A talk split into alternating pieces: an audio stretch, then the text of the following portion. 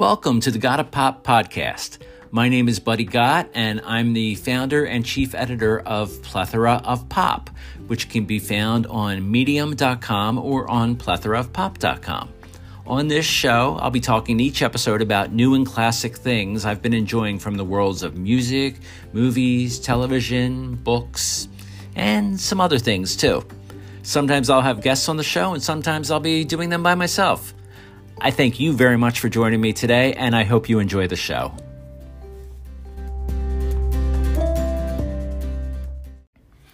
Hey, everybody, welcome to today's show. I want to start things off today by telling you about a new movie that I watched last night. And the movie is Dungeons and Dragons Honor Among Thieves. I said it was a new movie. I mean, it's not brand new in terms of it just coming out this month. It actually was released in theaters earlier this year, back in March, and it just recently premiered on a couple of the of the streaming services that I have. Um, it's currently on MGM Plus and Paramount Plus. The movie studio that did this movie is actually Paramount. And a little bit more about Paramount and this possible franchise a little bit later. Anyway, Dungeons and Dragons. Did I say that right? Dungeons and Dragons Honor Among Thieves stars Chris Pine, Michelle Rodriguez, Justice Smith, Sophia Lillis, Hugh Grant, and several other talented actors and actresses. And you probably are familiar with the game Dungeons and Dragons. It's not something that I have ever played, and I actually know very little about it other than that some of my best friends in high school used to play it all the time during our lunch hours and i didn't do it because i was more interested in hanging outside and smoking cigarettes and i don't know getting into other nonsense that teenagers do but enough about that. Anyway my friends used to play that all the time. I was mildly curious about it but again not curious enough that i actually learned about it. And I know there have been other movies based on Dungeons and Dragons. I think there was another franchise just within the past 10 or 15 years, but I never saw any of those. And I was reluctant to watch this one. My wife and I were looking for something to watch yesterday, and we saw that it was on both MGM and Paramount Plus. So we figured we'd give it a shot. If we didn't like it, we would just turn it off and put on something else. But to both of our surprise or surprises, we enjoyed it a lot. It's a really, really a fun movie it's actually um, well i actually liked it much much more than i expected to. It had a lot of great action in it and a lot of very funny moments. It's the cast is um, just so talented in so many ways. Chris pine is the big hero of the movie. He's one of the the main hero but you you also have other heroic characters played by Michelle Rodriguez and others. And uh, he, Pine is great. Actually, Michelle Rodriguez, who I have not seen in an awful lot. I, I know her primarily from years ago when she was on Lost. I know she's been in like some of the uh, Fast and the, well, I guess almost all of the Fast and the Furious movies, but I've never seen any of those. But uh, she's really good at comedy. She had she was very funny in this movie, and also Hugh Grant. You, I don't want to say too much about his character, but he was hilarious. He, he you could tell. I, I would at least hope that he had fun doing this because it looked like he was having a blast on the screen.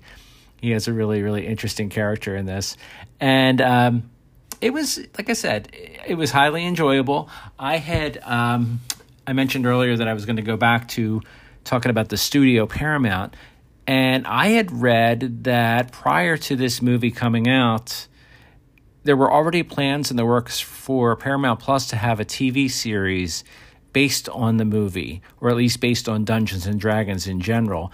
And as of now, I'm recording this at the beginning of July when the writer's strike is going on. I don't know what the status of that is.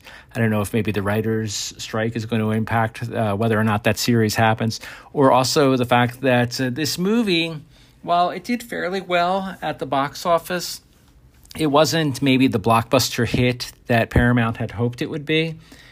I saw that the budget for this film was $150 million, and at the box office, it made $208.2 million, which certainly isn't bad. But again, I'm sure they were hoping for a lot more than that. I, am sure, um, well, gosh, just looking at this movie, all the special effects and everything that are in it, uh, it would not be inexpensive to do a TV series based on this. And well, even if the TV series doesn't happen, I, I, I personally right now I'm hoping for another movie. I had read a quote from one of the producers saying that this movie actually was not planned as being a movie franchise. It was, you know, I guess at, least a little bit later on thought to be a TV series. But I, I I'd like to see one or two more movies here. Uh, the cast, like I said, was fantastic. I'd love to see them working together again. It was. Uh, well, it was just a, a really good, fun movie, and I don't want to sound like some old fart who says things like there's not enough good old fun movies anymore but really there's really not enough good fun movies anymore so if you're listening to me hollywood paramount or whomever make another dungeons and dragons movie for me and my wife thanks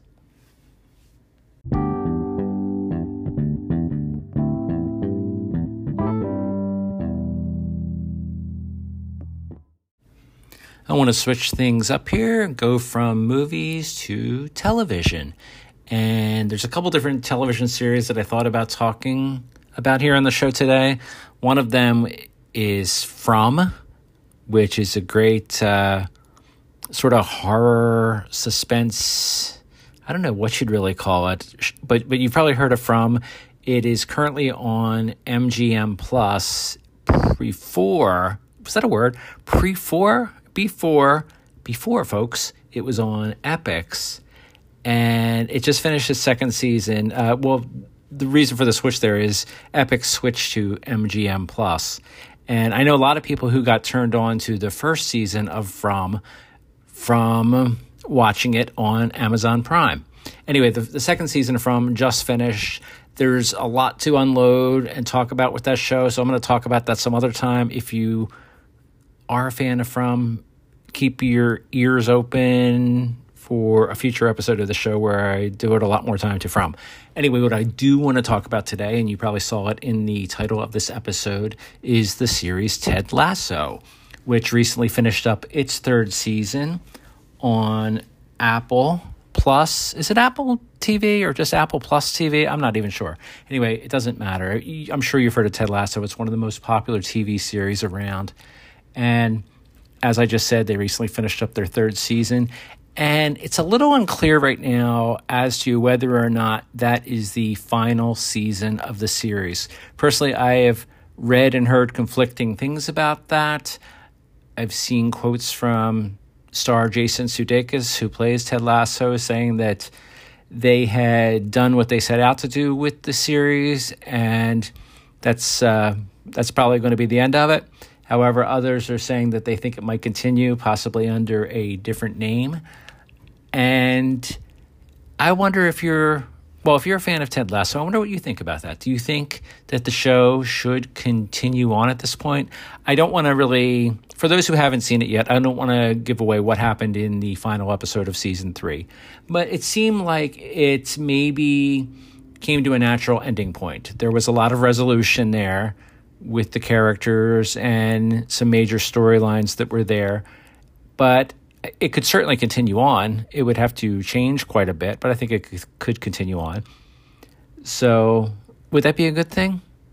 I'm still debating that myself. I loved it. My wife and I um, watched it. We didn't watch it from the beginning. We just kind of got into it. I want to say maybe three or four months ago is when we started watching Ted Lasso. We devoured the first season, and then we got wrapped up with other things, so we didn't dive right into the second season. But when we did, we loved it. And then I guess it was just uh, God, not even two weeks ago. We decided to watch season three because we kept hearing people talk about it. And if you're online at all, you know that you cannot try to well you you you can't avoid seeing a popular show or movie talked about on there without having things sort of blown for you you know the the people don't use spoilers quite the way that they always should. And I remember the day after this final episode of season 3 ended for Ted Lasso I was seeing things online that blew it people were posting you know, quotes from the episode or posting images. And I get it. I do the same thing. If I see something that I really like, whether it's a TV series or a movie, I kind of want to talk about it with others. And and I try to be respectful, though, and a lot of people don't. Some people are like, well, you should stay off the internet if you don't want to know what happened in a show or a movie. And they say it just with that voice, too. They sound ridiculous. And I can, you know, I was going to be nice and say I can see where they're coming from with that, but I don't because you know you shouldn't put your entire life on hold because you haven't had time to watch a movie or a TV show yet. You know, I think there should be a little more respect given to people who haven't seen it. Anyway, that's but that's a whole other tangent I could go into. I guess I guess I did it a little bit, huh? Anyway, Ted Lasso, I, I absolutely loved it. What a series! When it first came out, I remember seeing ads for it and I would see Jason Sudeikis there, and he's got the mustache on, and I heard what the basic plot was about this American going overseas to become a who doesn't know anything about soccer slash football, uh, as Danny Rojas would say it. If you watch the show, you know who I'm talking about. But he, he's it's the it's a typical well it seemed like a typical fish out of water situation where this guy just gets thrown into a situation where he's totally unaware of the place and the situ eh, eh, of everything. And it, to me, it looked like it had the potential to be kind of dumb, and I wasn't sure I wanted to watch that. Then I heard people raving about it, and when I tuned in, I was pleasantly surprised to see that one of the creators and producers of it is Bill Lawrence, and I've been a big fan of Bill Lawrence for a long time because he was. Oh, did I just burp? And I think I did, and I apologize for that. I apologize to my listeners and I apologize to Bill Lawrence. Anyway, Bill Lawrence was the creator of Scrubs, which was and still is one of my favorite TV series ever. And he actually had uh, a little bit of Scrubs related stuff going on in. Uh, well, he, he he likes to reuse some of his people in things. Like he'll have uh, Zach Braff was the star of Scrubs, and I know Zach recently directed an episode of Lawrence's other new series, which is called Shrinking, and that which is also on Apple. Anyway, that's that's another series that uh, is fantastic. But where I was going with that is, I was happy to see Bill Lawrence was involved with Ted Lasso because I figured it was going to, you know, up the stakes there and make it a good quality show. And and boy, boy, is it a good quality show! Just so clever, so funny, and it was so much more than I expected it to be. I knew it was going to be funny just right from the get go. But myself and my wife Lisa, we were blown away with just how touching we found the show to be at times in um, in multiple episodes, especially towards the end of the third season. We found ourselves tearing up and and crying. There was just so many moving moments in these episodes, and such a wonderful cast. Oh my gosh, Jason Sudeikis is great. Hannah Wadding, is it Waddington? Waddingham? Oh gosh, I'm so sorry I got that wrong. Um, Anyway, she plays Rebecca, the owner of the team in Ted Lasso, and it's just an amazing series. If you haven't watched Ted Lasso yet, regardless of whether we find out even soon that the series is definitively over or definitively moving on, I, I implore you to check out Ted Lasso. It's such a fantastic series. I love it.